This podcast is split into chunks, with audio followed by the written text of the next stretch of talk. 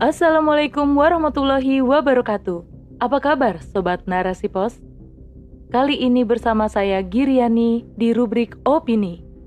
Narasipos.com Cerdas dalam literasi media, bijak menangkap peristiwa kunci.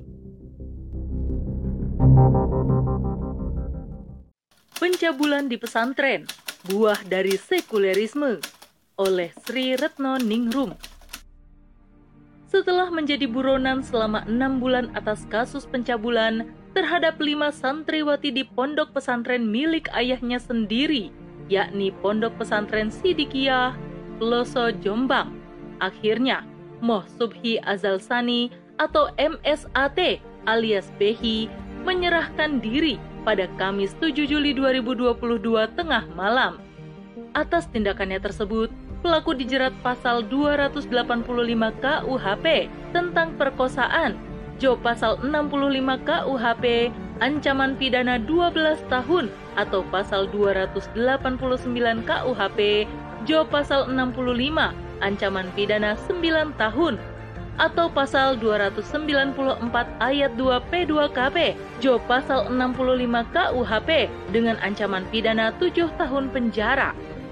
Sebelumnya, Pernah terjadi pula kasus pencabulan di Pondok Pesantren Madani Boarding School di Cibiru, Bandung, Jawa Barat terhadap 13 santriwati yang dilakukan Heri Wiarawan dan akhirnya difonis hukuman mati oleh Pengadilan Tinggi Bandung.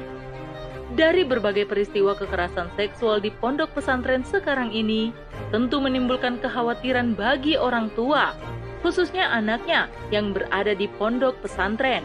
Padahal, pondok pesantren menjadi salah satu cara agar anak-anak atau generasi memiliki sekofah Islam yang mumpuni di tengah gempuran liberalisme yang terjadi sekarang ini.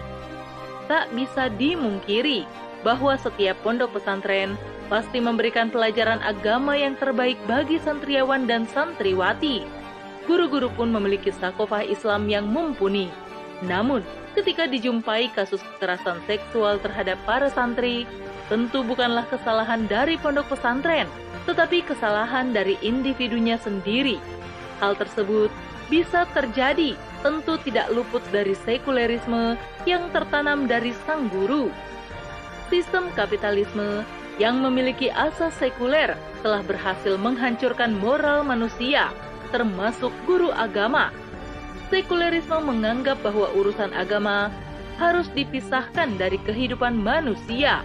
Artinya, agama tidak boleh mengatur manusia dalam menjalankan muamalah dengan orang lain. Akibatnya, ketika di luar ibadah ritual, maka manusia berhak melakukan apa pun sesukanya tanpa ada syariat yang membatasinya atau melarangnya. Sehingga wajar tindakan asusila seperti itu bisa terjadi di pondok pesantren. Sekulerisme pun telah berhasil melahirkan masyarakat yang bebas sekaligus merugikan orang lain.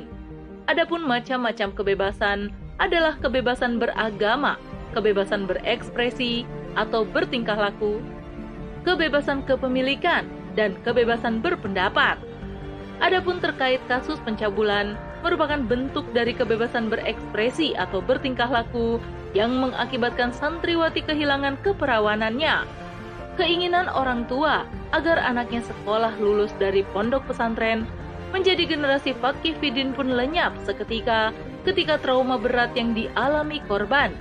Lebih dari itu, maraknya kekerasan seksual yang terjadi di negara ini, khususnya pondok pesantren, diperparah oleh media-media liberal, baik media cetak, elektronik, maupun media sosial semua konten diperbolehkan masuk tanpa adanya penyaringan dari negara, khususnya di media sosial. Di media tersebut, seseorang bisa membuat konten apa pun, meski pada akhirnya merusak generasi dan memunculkan gorizatun nau. Namun penyalurannya melanggar hukum syara. Nauzubillah.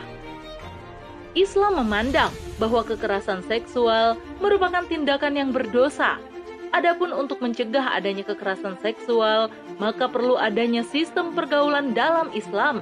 Adapun ketika Islam pernah jaya, lebih dari 1300 tahun yang lalu dalam bentuk khilafah Islamiyah, negara menerapkan aturan bergaul antar individu, yakni sebagai berikut. 1. Larangan ikhtilat atau campur baur dengan lawan jenis. 2. Larangan holwat atau berdua-duaan tanpa didampingi mahram. 3. Larangan safar lebih dari 24 jam tanpa didampingi mahram. 4. Larangan tabaruj atau berdandan berlebih-lebihan. 5 wajib menutup aurat di hadapan selain mahramnya sebagaimana firman Allah Subhanahu wa taala di surat An-Nur ayat 31. 6. Menundukkan pandangan ketika bertemu dengan lawan jenis selain mahramnya sebagaimana firman Allah Subhanahu wa taala dalam surah An-Nur ayat 30. Sehingga ketika kaum muslim menerapkan hal itu, maka akan terjaga dari hal-hal yang menjerumuskan pada kemaksiatan dengan cara seperti itu, insya Allah kaum muslim akan terhindar dari kasus kekerasan seksual. Adapun sanksi yang pernah diterapkan hilafah adalah bagi orang yang berzina. Pezina yang belum menikah atau ghairu muson dijilid 100 kali cambukan. Adapun pezina yang sudah pernah menikah atau muson dirajam hingga mati. Maka dari itu, tidak ada lagi pilihan bagi kaum muslim untuk bersegera meninggalkan sistem kapitalisme, kemudian beralih pada sistem Islam atau khilafah. Maka, diperlukan peran dari kaum muslim untuk mewujudkan kembali sistem Islam yang dulu pernah ada. Dengan khilafah, niscaya kasus pencabulan, khususnya di pondok pesantren, tidak akan terulang lagi. Sebaliknya, lewat pondok pesantren akan lahir generasi-generasi yang gemilang, buah dari keagungan peradaban Islam. Wallahu a'lam bishawab. Wassalamualaikum warahmatullahi wabarakatuh.